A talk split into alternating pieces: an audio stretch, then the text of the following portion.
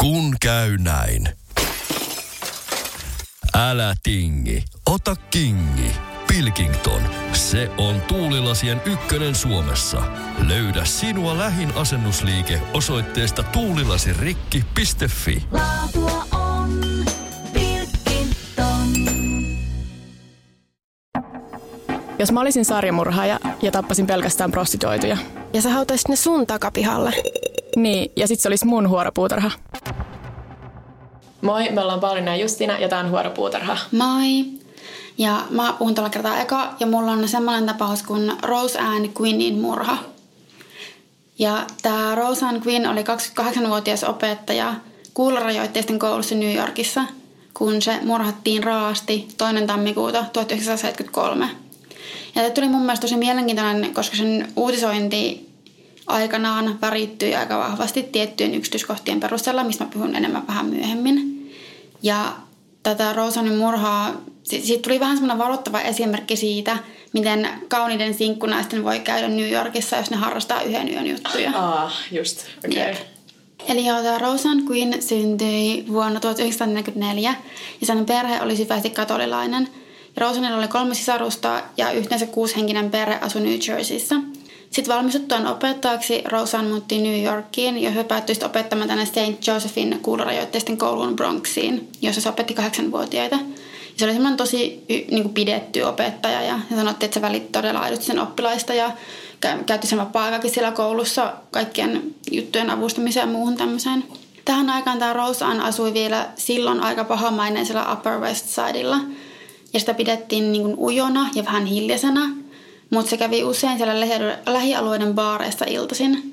Et toisinaan se istui baarissa itsekseen lukemassa kirjaa nurkassa, mutta sitten joskus taas oli sosiaalisempi ja vietti iltaa muiden baarien asiakkaiden kanssa. Ja Rosan myös melko usein päätyi viemään baarista miehiä kotiinsa. Sitten valitettavasti yksi näistä miehistä koitui sitten sen kohtaloksi. Eli tämän Rosanin kollegat koululla huolestui, kun se ei ollut jouluman jälkeen tammikuun alussa ilmestynyt töihin – sitten 3. tammikuuta yksi näistä kollegoista pyysi Rosanin asuinkerrostalon talon miestä päästämään sen Rosanin asuntoon, tarkistakseen, että onko siellä kaikki hyvin. No, sieltä asunnosta löytyi kuitenkin Roseanne murhattuna sängyltä. Ja se oli alasti, se oli pukutettu 18 kertaa kaulan ja vatsan alueelle ja se oli myös ilmeisesti raiskattu. Ja sen vaginaan oli asetettu kynttilä. Ja asunto vaikutti pengotulta ja verta oli tietysti joka paikassa, kun se oli pukutettu niin monta kertaa. Mm. Sitten poliisi häilyttiin paikalle, mutta ne ei löytynyt sieltä paikalta sormenjälkiä tai muutakaan todistusaineistoa, mikä olisi johtanut heti murhaajan jäljille. Eli selkeästi oli jonkun verran koettu niin putsata sieltä sitä ympäristöä. Ja tähän tässä vaiheessa DNA-testosta tai muuta ei ollut vielä niin. Niin kuin juttu. Mm. Sitten poliisi meni kuitenkin kyselemään lähistön baareista, että oliko ne nähnyt Rosannia tai ketään sen seurassa. Ja koska tämä Rosan oli useammassa baarissa vakkari, niin Copper Hatch-baarissa työntekijät osasivat sanoa, että Rosan oli tullut sinne baariin puolen yön jälkeen tammikuun toisen päivän puolella. Seuraan useampi henkilö, jotka se oli tavannut toisessa baarissa TM Tweetsissä. Sitten tämä Tweetsin henkilökunta ja sen paikan vakkarit puolestaan osasivat sanoa, että sillä baarissa oli sinä iltana ollut kaksi tuntematonta miestä. Siis se oli ilmeisesti niin vakkari porukka sillä paikassa, että ne osasi kertoa, kun oli pari tuntematonta, pari uutta tyyppiä. Ja Rosan oli puhunut niiden miesten kanssa – Baaramikon mukaan toinen näistä miehistä esitteli itsensä Charlie Smithiksi. Ja sitten yksi Tweetsin vakkari, jolla oli tapana piirtää karikatyyrejä muille asiakkaille. Siis onko tämä jostain elokuvasta tämä paikka? Tämä on siis selkeästi niin 70-luvun New York. Joo, oi. Sillä oli tapana piirtää karikatyyrejä muille asiakkaille. Sanoi, että se oli piirtänyt Smithille kaksi piirustusta, tällä Charlie Smithille. Ja molemmat näistä piirustuksista löytyi Rose Annin asunnosta sen kuoleman jälkeen. Leväikutti aika vahvasti sieltä, että tämä Charlie Smith olisi ollut se murhaaja. Siis se poliisi ei kuitenkaan löytynyt tämän miehen eikä sen, sen ystävän jäljille, kenen kanssa oli ollut siellä baarissa. Ja tässä vaiheessa murhasta oli sitä kuitenkin alettu uutisoida, ja se herättikin suuresti mediahuomiota. Näissä lehtijutuissa Rosan kuvattiin aluksi niin kilttinä ja kunnioitettavana katolisena opettajana, joka oli murhattu. Mutta sitten se juttujen sävy kuitenkin muuttui sen jälkeen puhumaan sen Rosanin niin sanotusta kaksoiselämästä – että kuinka se oli naimaton, viettävä nuori nainen, joka kävi baarissa usein ja toi miehiä kotiinsa. Että niin kuin, tällaisia nämä nykyään nuoret vapaamieliset naiset on ja tyyliin sinä voit olla seuraava. Ja niin. Vähän, vähän tämmöinen sävy oli niissä. Ja tämä murhasta uutisointi saikin osakseen kritiikkiä. Ja nykyäänkin uutisointi tietystä tapauksista ja uhreista on hyvin samantyyppistä, niin kuin ihmiset varmaan huomannut. Ja ehkä enemmän katoamistapauksissa puhutaan, mä oon mainita aiemminkin tämän kadonneen valkoisen naisen syndrooman. Että just kun uhri on kaunis nuori valkoinen nainen, niin sitten kiinnitän yleensä muutenkin enemmän huomiota kokoisia juttuja ja sitten sitä yleensä myös uutisoidaan tietyllä tavalla. Sitten tämmöinen henkilö kuin Susan Brown Miller kirjoitti Rosanin murhasta, murhan uutisoinnista, että monet lehdet mainitsi Rosanin olen just nimenomaan viehettävä, minkä lisäksi otsikoissa, joissa puhuttiin murhasta, mainittiin, että Rosan oli alaston, niin kuin nude, eikä alasti, eli naked. Ja se sanoi siinä sen kirjoituksessa, että se jotain nude-sanan käyttäminen viittasi siihen, miten sillä otsikoinnilla halutaan vedota miehiin, jotta ne voisi niin heti luoda fantasian alastomasta Roseanista. Että ne ajattelivat, että okei, nyt ne voi ajatella, että tämä on tämä kaunis nuori opettaja, joka on kuollut ja se oli alasti ja se makasi sängyllä. Ja, mm. ja myös, että ne voi tehdä niin semmoisen tavallaan oman raiskausfantasiansa siitä. Tämä oli aika vahva mielipiteinen feministien kirjoittaja. Mä en tiedä, miten paljon mä oon samaa mieltä näistä asioista, mutta siis tämmöinen trendi on ihan selkeästi huomattavissa. Mm. Ja esimerkiksi joissa otsikoissa puhuttiin seksimurhasta, mikä taas No okei, okay, niiden pitää saada niin kuin huomiota. Mutta... Niin, ja siis ylipäätään kaikki diskurssi aina niin kuin tällaisten murhien ympärillä on semmoista, mitä olisi tosi jännä sille analysoida enemmänkin. Koska niin. just kaikki noita, tai sitten se, että kuinka raasti sitä väkivallasta puhutaan, niin sekin aina vaihtelee tosi paljon. Stay tuned mun graduun. Tämä on yksi, mistä mä oon miettinyt, että voisin kirjoittaa. Joo, ja tämä uutisointi alkoi tosiaan vaikuttaa siltä, että Rosanista tehtiin enemmän syyllinen kuin siitä sen murhaajasta. Jopa poliisissa oltiin sanottu, kuinka tällainen tapaus oli odotettavissa. Ja jos Rosan ei olisi ollut niin itsenäinen, niistä ei oltaisi raiskattu ja tapettu. Just. Mikä taas menee jo ihan yli. Joo. Joo, ja koska poliisilla ei ollut mitään epäilystä tai mitään tietoa siitä, että kuka se epäilty tai syyllinen olisi, niin ne päätti sitten tavallaan viimeisenä vaihtoehtona julkaista havainnekuvan epäilyn seurassa olleesta miehestä 7. tammikuuta 73, eli muutama päivä sen murhan jälkeen. Ja tämä mies oli nimeltään Jerry, Gary Guest. Mä en tiedä, mitä lausua. Tämä Guest tunnisti kuvasta lehdessä itsensä, ja se pelkästään pidettäisiin osallisena murhaan, koska se nimittäin tiesi, mitä sen ystävä oli tehnyt. Ja se ystävä, jonka nimi ei ollut oikeasti Charlie Smith, vaan se oli 23-vuotias John Wayne Wilson. Siis mä menisin sanoa, kun sanoit, että Charlie Smith, niin mä olin silleen, kas ei John Smith. tai niin se Smith kuulostaa aina keskityltä, keksiltä sukunimeltä, vaikka se on tyyli yksi suosituimpia sukunimi varmasti. Niin. Mutta se kuulostaa aina, niin kuin, että se on pseudonyymi vaan. No on ainakin John Wayne, mikä on taas niin kuin muitakin John Wayne murhaajia niin. löytyy. Mutta joo, John Wayne Wilson. Ja se oli tunnustunut murhan tälle kestille.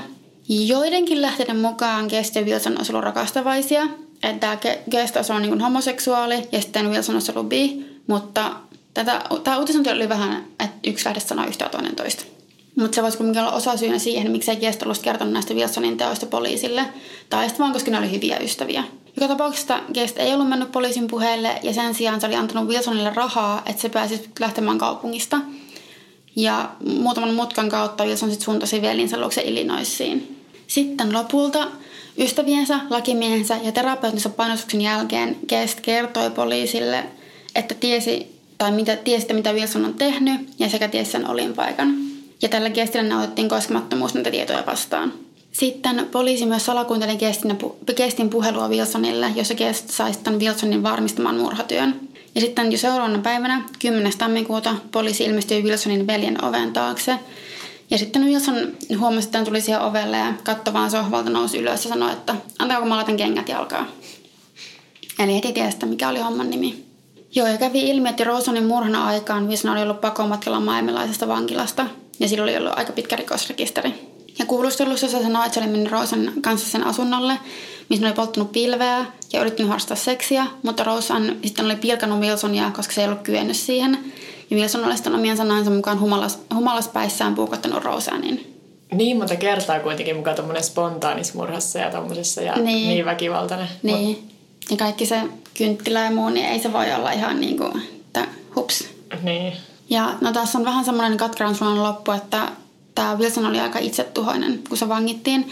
Ja vaikka se oli, niin sitä ei, se ei päässyt oikeudenkäyntiä odottaessaan tarkkailuun, vaan tavalliseen vankiselliin Huhujen mukaan sillä ja jollain, vai, jollain ää, var, vartijalla siellä vankilassa oli jossain vaiheessa sanaharkkaa. Ja sen jälkeen Wilson uhkasi tappaa itsensä, johon tämä tarina kertoo, että se vartija olisi vaan tyylin nauranut ja sanonut, että anna mennä. Ja vienyt sille lisää lakanoita. Aika julmaa olisi. Joo. Ja sitten tota, 5. toukokuuta 73 Wilson hirttäytyi selliinsä näillä lakanoilla.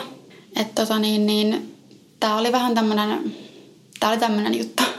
Joo. Mutta musta tässä kaikkein se mielenkiintoisin osio oli tosiaan se, että miten se Rawsonin murha sai sitten huomiota aikanaan. Ja edelleenkin sitä puhutaan, sitä verrataan, niin kuin, että se oli ehkä ensimmäinen, saattoi olla tommonen, kun tuolla tavalla uutisoitiin mm-hmm. nuoren naisen murhasta. Ja tästä, et nimenomaan sillä tästä uhrista tehtiin semmoinen viettelijätär, joka oli sitten itse asiassa, että joo, se oli itse asiassa syyllinen tähän omaan kohtaloonsa. Niin, ja, se oli liian itsenäinen. Joo, ja se eli tämmöistä niin kuin high risk lifestyle, eli tämmöistä vaarallista elämää ja oli kaksoiselämää ja joo. näin teille muillekin käy. Jep. Joo, kyllä mä sitä että sun pitäisi kirjoittaa gradu tästä, että millaista kieltä käytetään uutisoinnissa. Joo, Jos sä et kirjoita, nähdä. niin mä voin varastaa se ja kirjoittaa. Joo, saa nähdä sen, kun mä ikinä gradua kirjoittaa. Joo, munkin gradu tulee varmaan taas olemaan jotain meikkimainoksia tai jotain muuta erittäin akateemista. no hei, mulla oli fanfictionia mun kandissa jotain. Mutta joo, toi oli tämmönen aika pikainen juttu.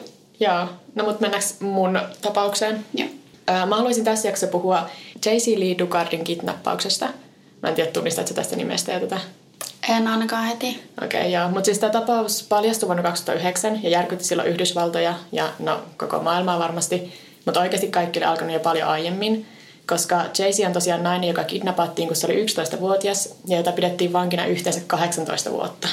Jaycee syntyi toukokuussa 1980. Se ei koskaan tuntenut biologista isänsä, mutta kun Jaycee oli nuori, sen äiti meni uudelleen naimisiin ja Jay-Z, sen äiti, isäpuoli ja Jay-Zin siskopuoli, joka oli Jay-Z 10 vuotta nuorempi, muuttivat pienen kaupunkiin Lake Tahoelle, Kaliforniaan. Yksi syystä, miksi ne muutti tänne pienen kaupunkiin, oli se, että ne uskoisen olevan turvallisempi yhteisö kasvattaa lapset verrattuna niiden edelliseen kotipaikkaan Los Angelesissa. Mikä on tosi ikävää, kun mietitään, että mitä tässä sitten käy. Mm. nimittäin heinäkuun 10. päivä vuonna 1991 Jaycee oli kävelemässä kohti koulubussin pysäkkiä, kun tuntematon auto hidasti sen kohdalla – JC luuli, että autossa istuva mies aikoi kysyä siltä ajo-ohjeita jonnekin, mutta mies ojentautuikin ulos autosta ja lamaannutti Jaycin sähkötainuttimella. JC yritti paeta tilanteesta, mutta lamautuneena onnistui vain ryömimään muutamia metrejä. Mies nousi autosta ja nosti Jaycin auton kyytiin. Jaycin isäpuoli oli pihatöissä niiden talon ulkopuolella ja näki tämän tilanteen. Siis nyt mä muistan tämän keissin, mä oon katsonut tästä dokkarin. Joo. Se näki tämän tilanteen ja yritti seurata autoa pyörällä, mutta sitten kun se tajusi, että ei se onnistu pyörällä pysymään auton perässä, niin se meni lähimmän naapurin taloon ja soitti hätänumeroon. Myös muutama Jaysin koulukaveri, jotka oli odottamassa bussia, todisti tämän kidnappauksen, eli silminnäkijöitä oli paljon. Niin, ja meidän se oma isäpuoli on niin kuin nähnyt. Joo, ja sitten tässä on myös se ikävä yksityiskohta, että Jaycee hän aina luuli, että se isäpuoli ei pitänyt Jayceestä. Siis silloin kun se oli kidnappattuna, niin se eli siinä uskossa, että no ehkä se mun isäpuoli ei edes halua mua takas. Mutta sitten kun katsoin tätä haastattelua, niin kyllä se isäpuoli oikeasti niin rakasti Jayceetä tosi paljon. Mm. Auton takapenkille viltin alle pilotettu Jaycee muistaa menettäneensä tajuntansa joksikin aikaa tässä automatkan aikana, mutta kuulensa selkeästi kaksi ääntä, miehen ja naisen äänet. Nämä mies ja nainen, joiden äänet Jaycee kuuli, oli Philip Garrido ja sen vaimo Nancy. Philip Garrido syntyi Pittsburghissa, Kaliforniassa vuonna 1951 ja oli nuorempana kuulemma herttäinen lapsi, kunnes arvaa mitä, ollessaan 17-vuotias oli moottoripyöräonnettomuudessa, jossa kärsi vakavan päävamman. Tämä tapahtui liian usein. Aina. Perheessä nyt kuvaili, että tämän onnettomuuden jälkeen Karidon persoonallisuus muuttui. Siitä tuli helposti ärtyvä, se otti helposti suuria riskejä ja se alkoi käyttää suuria määriä LSDtä tosi usein, mikä ei ole miten sä haluaisit käyttää LSDtä. Se alkoi myös puhua paljon raamatusta sekä kertoi ystävilleen, että sen pään sisällä oli musta laatikko täynnä ajatuksia. Ja ilmeisesti yksi näistä ajatuksista oli se, että se halusi siepata itselleen teinitytön seksiorjaksi. Kun Garrido oli 21-vuotias, niin sitä syytettiin 14-vuotiaan tytön seksuaalista ahdistelusta, mutta sitten tuomio jäi saamatta, kun se tyttö ei halunnutkaan todistaa oikeudessa, koska sillä oli poliisi vihjannut, että jos sä menet oikeuden kanssa, niin sitten sut tuomitaan niin kuin siellä helpoksi ja huoreksi. 14-vuotias tyttö. Mikä helvetti näitä poliiseja vaivaa tuossa mun keisissä oikeasti? Sitten vuonna 1976 Garrido kidnappasi 25-vuotiaan Catherine Gallavain ja piti sitä vankina viisi tuntia. Se jäi kiinni tästä nopeasti ja sai 50 vuoden vankituomion.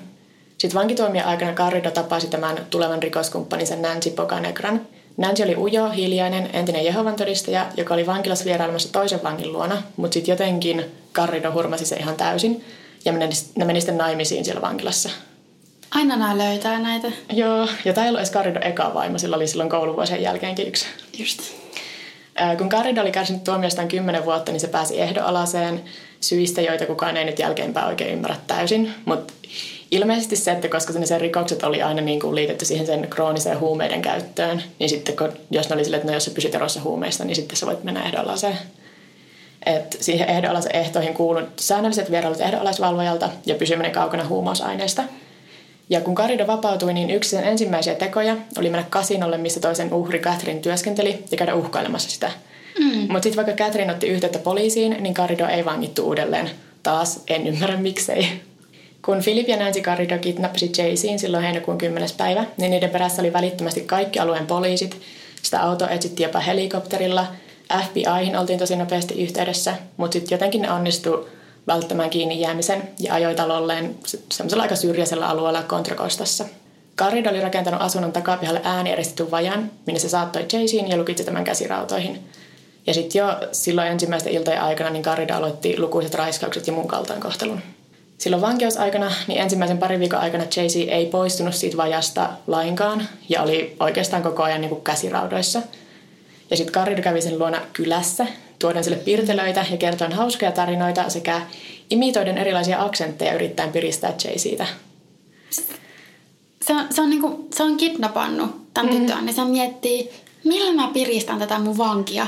Joo. Okei. Okay. Ja sitten ne myös heitti pois kaikki muut Jaysin vaatteet, paitsi se sai pitää semmoisen sormuksen, missä oli perhosen kuva, mitä se sitten säilytti niinku semmoisena muistona siitä perheestään ja entisestä elämästään koko tämän vankeuden ajan. Ja sillä aikaa Jay-Z etsinnät ympäri Kaliforniaa sekä Nevada-osavaltiot oli käynnissä. Et niin siitä leviteltiin niinku kadonnut postereita ja kaikkea. Et sitä etsittiin ihan joka paikassa, koska 11-vuotias tyttö, joka tolleen selkeästi kidnapataan, niin se saa kyllä tosi paljon huomiota myös. Mm. Sitten America's Most Wanted teki niiden ensimmäisen jakson Jay-Zihin liittyen vain pari päivää katoamisen jälkeen. Mutta se sarjan tuottaja oli, on myöhemmin todennut, että se uskoi Jay-Z luultavasti olla jo kuollut, kun ne kuvasi sitä jaksoa. Sen katoamisesta oli jo yli 72 tuntia ja alaikäisten katoamisessa niin ne ekat 72 tuntia on ne tärkeimmät. Et sen jälkeen se prosentti siitä, että mitkä löytyy tai ketkä löytyy hengissä, niin tippuu aika paljon. Mä en tiedä kuinka paljon yksityiskohtia tästä Jay-Z vankeusajasta tarvitsee kertoa. Että varmaan osaa kaikki kuvitella, että millaista helvettiä se oli. Että Jay-Z oli nyt se Carridan täydellinen seksiore, josta se oli haaveillut aiemmin. Ja välillä se pakotettiin pysymään hereillä useita vuorokausia putkeen, kun Karido itse pysyi hereillä amfetamiinin tai jonkun muun päihteen avulla. Ja sitten välillä taas Karido itki ja pyysi Jaysiltä vuolaasti anteeksi tekojaan, mikä on myös silleen... No en mä tiedä, miten, mitä sitä voi sanoa, että se on välillä silleen erittäin julma ja välillä on silleen, mä teen tämän, koska mä välitän susta ja tämä on parempi meille kaikille, mä olen tosi pahoillani. Niin, ja sanot, on vaan mun vanki täällä hökkelissä, mutta sorry, sitten seitsemän kuukauden vankeuden jälkeen Jayce ja Nancy tapasi ensimmäisen kerran. Ja Nancykin pyyteli anteeksi tilannetta. Ja Jayce on myöhemmin sanonut, että tämä oli tosi toimivaa manipulaatiota Nancy osalta. Se käyttäytyi välillä huolehtivaisesti ja äitimäisesti, ja Jayce tykkäsi olla sen seurassa. Mutta sitten esimerkiksi kun Carrido yhdessä vaiheessa joutui kuukaudeksi palaamaan vankilaan, kun se epäonnistui huumetestissä, niin Nancystä tuli julma ja etäinen, ja se tavallaan otti niinku sen miehensä roolin Jaycein mm. vangitsijana. Pikkuhiljaa Jaceille annettiin enemmän vapauksia, että sen annettiin olla ilman käsirautoja ja välillä myös liikkua pihalla. Ja yksi näistä Carridojen naapureista muistaa tavanneensa Jayce aidan läpi ollessa itse lapsi. Jayce oli esitellyt itse omalla etunimellään, mutta sitten se oli kertonut, että se vaan asuu siellä Carridojen kanssa eikä maininnut mitään vankeudesta. Että on sitten myöhemmin vasta tajunnut, että ai niin mä lapsena tapasin tämän Jaycein. Se ei sillä hetkellä yhtään tiennyt. Mitä sitä lapsenakaan, miten sä voit tajuta tommosen? Niin. Noin kaksi ja puoli vuotta kidnappauksen jälkeen 13-vuotias Jaycee oli raskaana. Sen ei annettu nähdä lääkäriä tai mennä sairaalaan, vaan se synnytti lapsensa siellä Garridojen vajassa. Sitten kolme vuotta myöhemmin, vuonna 1997, Jaycee synnytti toisen tyttärensä samalla tavalla. Jayceen käskettiin opettaa lapsille, että se oli niiden sisko ja Nancy oli niiden kaikkien äiti. Ja tämä on sitten sama tarina, mitä se Jaycee ja sen tyttäret toisti koko sen vankeuden ajan, silloinkin kun ne myöhemmin saa tavata ulkopuolisia ihmisiä koska ne tosiaan alkoi pikkuhiljaa tavata muitakin ihmisiä. Et vuosien kuluessa ja Jaycein kasvaessa, niin karidut alkoi olla varmoja, että ei kukaan enää tunnistaisi sitä. Varsinkaan kun ne värjässä leikkasi Jaycein pitkät vaaleat hiukset. Ne myös usko, että Jaycee niin oli jo niin aivan pesty. Niin, ja niin kuin sille luovuttanut sen suhteen, että se ei enää kertoisi kellekään, kuka se oikeasti on. Mikä siis varmaan oli totta, että Jay itsekin kyllä myöntää, että se oli tosi sille adaptoitu siihen tilanteeseen, että se ei tuntenut mitään toivoa, että miten se voisi päästä pois sitä ilman, että se vaarantaa oman henkensä tai lastensa hengen. Niin, että okei, että tämä on nyt tämä tilanne, mun elämä on nyt tätä. Niin. Tosi masentavaa. Nämä tosiaan meni sitten yhdessä perheenä rannalle ja ulos syömään ja semmoista. Carrido perusti firma, jossa Jay-Z alkoi työskennellä kotoa käsin. Että sillä oli mahdollisuus käyttää puhelinta ja sähköpostia. Mutta sitten tosiaan se vuosien vankeus oli niinku vakuuttanut sen siitä, että ei ollut mitään mahdollisuutta muuttaa tilannetta. Oliko se sitten sillä jo koittanut manipuloida tai voipa sitä sanomalla, että joo, että ei sun perhe halua sua takaisin? Ja... No siis varmaan se ainakin sopisi tähän kuvioon. Niin. Ja siis Jay sitten käytti sitä internettiä siihen, että se ö, opetti niitä lapsia, niin koska eihän niitä annettu mennä kouluun. Mm. Niin sitten Jay opetti niitä niin hyvin kuin osasi, mutta se oli itsekin tosiaan ollut 11-vuotias, Jep. kun se kidnappattiin, että ei se ollut itsekään kerennyt hirveästi käydä koulua. Vuonna 2000 Karidon mielenterveys alkoi järkkyä vielä enemmän kuin ennen, tai ainakin sen käytöksestä tuli niin kuin näkyvämmin erikoista. Että se alkoi kertoa ihmisille pystymänsä lukemaan toisten ihmisten ajatuksia ja alkoi nauhoittaa kummallisia uskonnollisia biisejä ja yritti sitten lähettää niitä muun muassa Britney Spearsille. Karida halusi myös perustaa oman kirkon ja alkoi kerätä rahoitusta sitä varten, mutta tästä huolimatta Karido uusi ehdonalaisvalvoja päätti, että Karidon riski uusia rikoksiaan oli vähäinen ja sen valvontaa vähennettiin entisestään – No tyylin silleen, se tuli uskoon niitä tai uskonnollisia juttuja, joten se on varmaan ihan ok. Joo, ja siis tämä Karido piti myös blogia näistä sen ajatuksistaan, mikä on vieläkin olemassa. Ja se on hauska, jos sinne menee, niin sitten siinä uusimmassa postauksessa on silleen 200 000 kommentteja, jotka on kaikki vaan silleen pala helvetissä tai niin kuin silleen, kun sitten mm. tämä paljastui tämä juttu. Mutta siis se oli vain just semmoista perus uskonnollista höpinää, missä ei ollut mitään päätä tai häntää, kun mä kävin sitä lukemassa. Joo. Yksi surullinen yksityiskohta on se, kun vuonna 2003 Jay-Z näki telkkarista ohjelman, jossa puhuttiin toisesta kadonneesta tytöstä, joka oli myöhemmin murhattu. Ja sitten ohjelman juontajat spekuloivat, että tämä sama murhaaja olisi voinut siepata Jay-Zin 12 vuotta aiemmin. Ja sitten ne oli siinä just laittamassa, että okei, tässä on tämä Jay-Z äiti antamassa viestin. Mutta sitten Carrido käveli huoneeseen ja sanoi, että olisi parempi, ettei Jay-Z katso tällaisia ohjelmia ja sammutti telkkarin se oli niin lähellä päästä näkemään, niin mitä sen äiti sanoisi. Se äiti olisi varmasti sanonut jotain, että jos Jaycee on vielä hengissä, niin totta kai hän tulee takaisin jotain. Niin. Ja että mikä sen Jayceen reaktiosta olisi niin tuossa ollut, kun se näkee niin monen vuoden jälkeen. Niin, mutta niin lähellä. Mutta no, nyt me päästään tähän vähän iloisempaan asiaan, nimittäin vapautumiseen. Elokuussa 2009 Philip Garrido kirjoitti neljän sivun esseen siitä, miten oli parantanut oman skitsofreeniansa uskonnon ja seksuaalisen itseilmaisun avulla ja vei sen San Franciscon FBIn toimistolle. Tästä ei ole mitään järkeä tässä, mutta näin se sitten teki. Samana päivänä Carrido ja ne Jaysin kaksi tytärtä vierailevat Kalifornian yliopiston kampuksella, missä Carrido pyysi lupaa järjestää kampuksella infotapahtuma, jossa se kertoisi näistä sen ajatuksista ja keräisi rahaa kirkkoon varten. Carrido oli ottanut Jaysin lapset mukaansa, koska uskoi, että se ja sen asia otettaisiin vakavasti, jos ne näkisi, että se on isä. Kampuksen työntekijät pani merkille, että Carridon käytös oli erikoista, no ei kai, ja että mukana olleet tytöt oli erikoisen hiljaisia ja synkkiä ikäisekseen. Ne esimerkiksi ei luonut katsekontaktia kehenkään ja sitten se vanhempi tyttö oli ilmeisesti tuijottanut vain kattoon koko se ajan, kun ne oli ollut siellä niin kuin muiden ihmisten seurassa. Mutta sitten nämä työntekijät kuitenkin kehotti Karidoa varaamaan ajan tapaamiselle seuraavalle päivälle, jotta ne voisi keskustella tästä sen infotapahtumasta.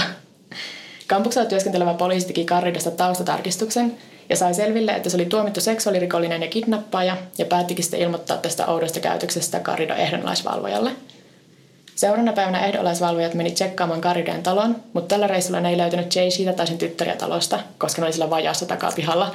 Ja nämä ei sitten tarkistanut niin tarpeeksi tarkasti sitä paikkaa. Miksei? Siis on niin turhauttavaa. Niin. Sitten Kari kertoo, että ne lapset oli sen sukulaistyttöjä. Se vielä sanoi, että ne on sen veljen tyttäriä. Ja sitten nämä ehdonalaisvalvojat kyllä tiesi, että ei sillä veljellä ole tyttäriä. Mutta sitten ne oli ihan silleen, okei. Okay. Mutta sitten Karido sanoi, että ne vois kaikki tulla yhdessä vierailulle poliisiasemalle seuraavana päivänä, jos ehdonalaisvalvojat niin halus. Ja niin uskomattomalta kuin se kuulostaakin, niin seuraavana päivänä Nancy ja Philip Garrido, Jay-Z ja Jay-Zin tyttäret kaikki tuli sinne poliisiasemalle. Jaycee esiteltiin Alissana, joka oli niiden, eka se oli niiden sukulaistyttö ja sitten se oli väkivaltaista miestään paossa oleva nainen, joka oli siellä turvassa. Ja niin kuin se tarina vähän vaihteli jo niin kuin sinne parin tunnin sisällä. Ja sitten poliisit erotti nämä tytöt Carridosta, niin siinä vaiheessa Jay-Z kertoi, että joo, ne nuoremmat tytöt on oikeasti mun lapsia, eikä Nansin. Mutta Jay-Z ei kuitenkaan kertonut mitään kidnappauksesta tai oikeasta identiteetistään, ja käyttäytyi jopa vihamielisesti, kun poliisi yritti kysellä tästä asiasta. Ja sitten se se vähän niin kuin halusi suojella Filippiä, mutta oikeasti varmasti siis halusi suojella itsensä ja niitä tyttäriään. Niinpä. Että se myöhemmin sanoi, että se pelkästään että ne tyttär vietäisi siltä pois, mm-hmm. jos tajuaisi, niin kuin, että mikä se totuus on. Mikä olisi varmaan ollut ihan aiheellinen pelä kyllä, jos, kun, niin. jos se koko systeemi, se purkautuu, niin... Ja Jaycee suostui kertomaan totuuden identiteetistä vasta, kun Carrida oli myöntänyt poliiseille, että oli kidnappannut tämän. Ja kun Jaycee lopulta kertoi olevansa 18 vuotta aiemmin kadonnut Jaycee Lee Dugard, niin molemmat karidot pidätettiin välittömästi ja sitten poliisit soitti Jayceen äidille. Ja siis se puhelu oli mennyt silleen, että Jayceen äiti oli just kertomassa, että tämä ei ole mitenkään hauska pila, että mua ei naurata. Ja sitten Jaycee oli tullut siihen linjalle ja sanonut, että moi äiti.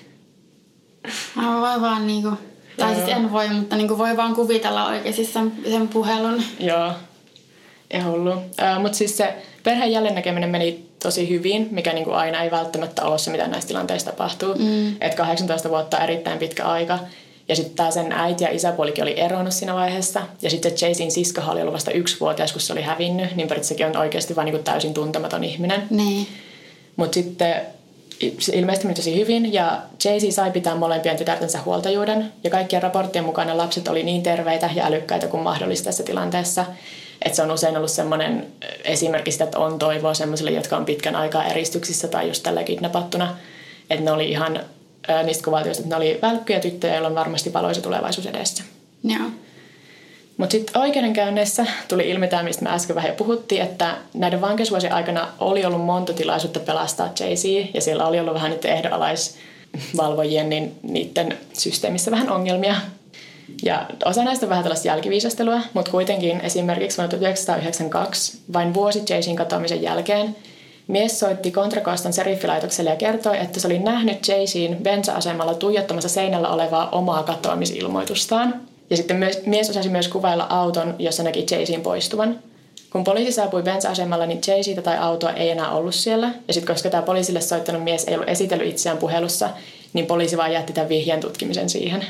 Ei tämä varmaan ollut mitään. Niin. Vähän samaan tyyliin vuonna 2006 naapuri soitti poliisille ja kertoi, että Karridan talon takapihalla on telttoja, joissa asuu lapsia. Samassa puhelussa naapuri myös kuvaili Karridaa vaaralliseksi ja epävakaaksi. Poliisi kävi paikalla, mutta vain jututti Karridaa talon etupihalla, eikä käynyt edes katsomassa, että mikä se tilanne siellä takapihalla oli.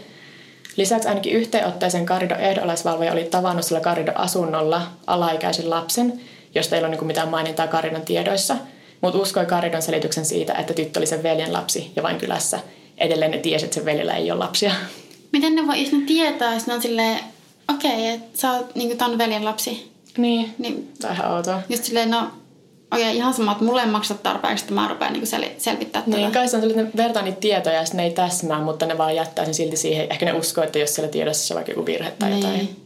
Lisäksi ihan jo se, että tämä Jay-Z katosi samalta alueelta, missä Carrida oli aiemmin kidnappannut sen Catherine Calavein, oli vähän outo asia jäädä huomaamatta.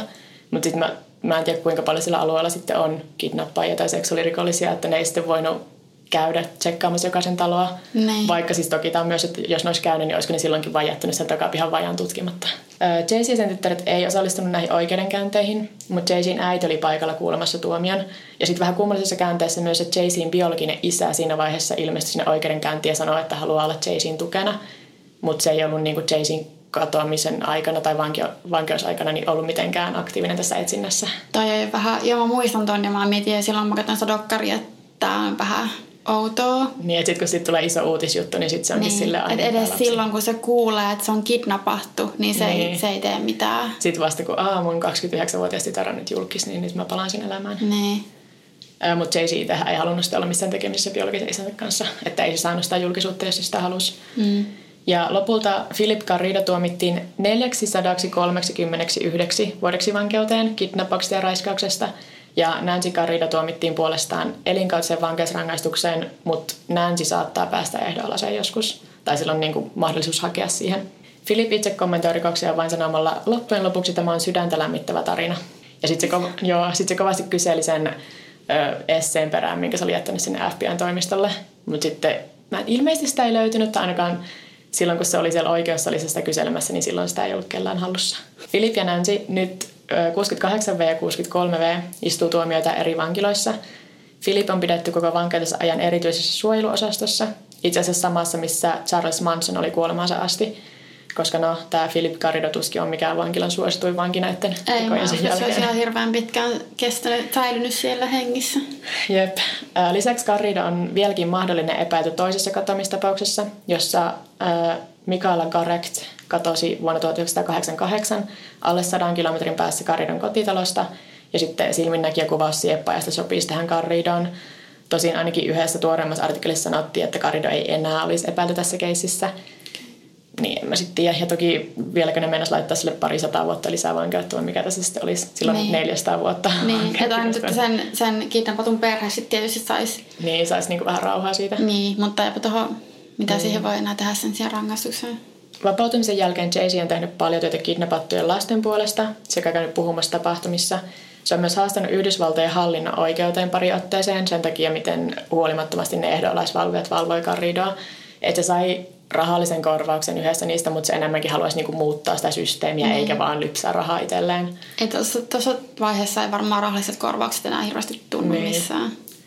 Ja sitten tosiaan Jay-Z itse inhoaa termiä Tukholma-syndrooma, että Jay-Z näkee, että se vaan adaptoitui selviämään olosuhteistaan niin kuin parhaiten pystyi, mutta se, että siitä uutisoidaan ja kirjoitetaan niin kuin se olisi rakastunut tähän sieppaajansa mm. tai kehittänyt niin kiintymyssuhteen, niin se on Jay-Zin mielestä loukkaavaa.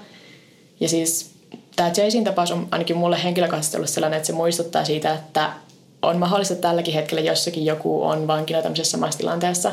Että tosi usein kuulee näitä katoamisjuttuja, ja sitä, jos sitä ei ikinä löydy, niin on vaan silleen, no se on kuollut.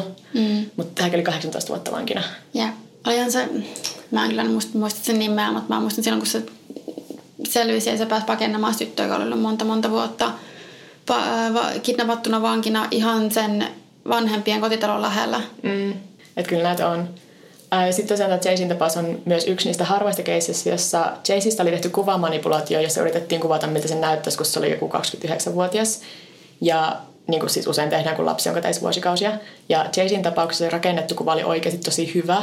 Että siitä olisi, niin kuin sen olisi voinut tunnistaa sen kuvamanipulaation avulla, että kaikkea sitä pystyy. Ja siis toki Jaysi oli 11-vuotias, kun se katosi ja silloin sen ikäisellä on ehkä ne pysyvät kasvonpiirteet jo vähän enemmän näkyvissä kuin jollain taaperolla, mutta niin. silti mutta on silti tämä mun mielestä tosi mielenkiintoista, että pystyy niin ei tarkasti. Niin. Ja sitten mä myös mietin sitä ihmistä, joka sen kuva on rakentanut, koska se on sillä varmasti semmoinen duuni, missä harvoin saa sitten kiitosta, koska tosi useinhan se on, että niitä ei sitten löydy, jos ne on ollut kateissa melkein 20 vuotta. Mm. Mutta tässä se sai ja se oli tosi onnistunut se sen duuni. Jep. Jay-Z on kirjoittanut kokemuksistaan kirjan A Stolen Life, joka muuten löytyy BookBeatista, jota uudet asiakkaat saa meidän koodilla huonopuolella kokeilla ilmaiseksi. Mä en ole vielä kuunnellut sitä loppuun, koska se on monta tuntia pitkä ja tosi rankkaa kuunneltavaa, niin kuin aloita saattaa. Että se on kirjoitettu just niin kuin Jay-Z muistaa kaiken. Ja usein sellaisen tyyliin, miten 11-vuotias kuvailisi paikkoja tapahtumia, koska se oli tosi pian tämän sen vapautumisen jälkeen. Mutta sitten Jay-Z on sanonut, että se haluukin kirjoittaa kaikesta tosi tarkasti, että se haluaa, että ihmiset niinku tietää, mitä sille tapahtuu.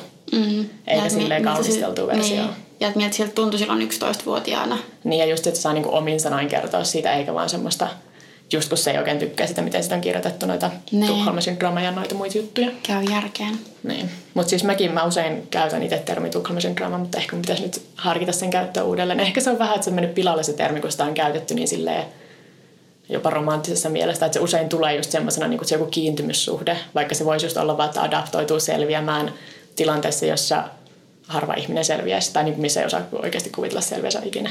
Niin. Mikä se, sitten vira- mikä se virallinen määritelmä sitten on, että mikä tavallaan kuuluu siihen? Tai... Niin, no siis kai se just, musta se usein on niin kuin jonkinlainen kiintymyssuhde, että sitten sä alat jopa, että sun aivot alkaa niin kuin suojella jopa sitä sun sieppaa, ja mikä niin kuin niin. Jay-Z sanoi, että se ei kuulemma ikinä se oli kuulemma aina varma, että se oli aina niin kuin sille sieppaaja ja paha se mm. Garrido. Ja siis tota, se just ainut viesti, minkä se lähetti sitten sinne oikeudenkäyntiäitilleen luettavaksi niille, niin oli, että sille Filipille, että mä inhosin jokaista sekuntia, jonka mä olin sun vankina. Ja sitten Nansille se oli vaan sille, että mulla ei ole mitään sanottavaa sulle. Koska se Nancy oli myös vähän, jotkut näkee sen Nancy myös uhrina, että se olisi ollut niin kuin myös tämän Filipin vaikutuksen alaisena. Mutta sitten sillä olisi ollut niin monta mahdollisuutta niin. kertoa jollekin tai vapauttaa siis niin kuin Jay-Z ja sitten se ei tehnyt sitä. Jep. Mutta joo, tämä on yksi näistä ö, tapauksista, jotka miten ne on niin järkyttäviä, koska ne on niin outoja, että joku voi olla niin pitkään vankina ja sitten löytyä. Niin, ja nyt elää varmaan ihan niin kuin, siis olosuhteisiin nähden normaalia elämää. Joo, kyllä se ainakin vaikuttaa. Se just paljon tekee niinku työtä samanlaisten tilanteiden eteen ja puhuu paljon toivosta. Että kyllä se vaikuttaa ihan siltä, että ää, pärjäilee. Ja niillä sen tyttärilläkin vaikuttaisi olevan ihan niin hyvä elämä kuin voi olla tämän mm. jälkeen.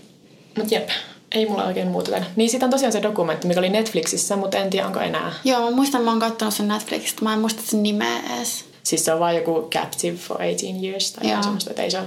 Varmasti jos kirjoittaa vaan J.C. Lee Dugard hakuun, niin jos se vielä on Netflixissä, mutta mun mielestä se on jo poistunut, mikä on vähän ikävää. Mm. Mutta jep, eiköhän jakso ollut ehkä tässä. Tämä oli tässä. Joo, meille voi laittaa sähköpostia huoropuutarha.gmail.com tai sitten voi laittaa viestiä Twitterissä tai Instagramissa. Mä oon Pauliina Kiero. Ja mä oon at Pekoni. Ja sitten meillä on myös meidän podcastin oma Instagram, mikä on ihan vaan at huoropuutarha. Kiitos, että kuuntelit. Heippa! Heippa! Moro! Mitä jäbä? No mitä, mitä? Appiukko toi Faberseen munat remontiajaksi meille. Kaikki ne kolme. Oho, mm-hmm. on sulla kotivakuutus kunnossa. Meikäläni ihan tässä töihin vaan menossa. No YTK! Onhan sulla työttömyysvakuutus kunnossa. Työelämähän se vasta arvokasta onkin. Kato ansioturvansa alle 9 eurolla kuussa. YTK Työttömyyskassa. Kaikille palkansaajille. Usko tai älä, on pääsiäinen.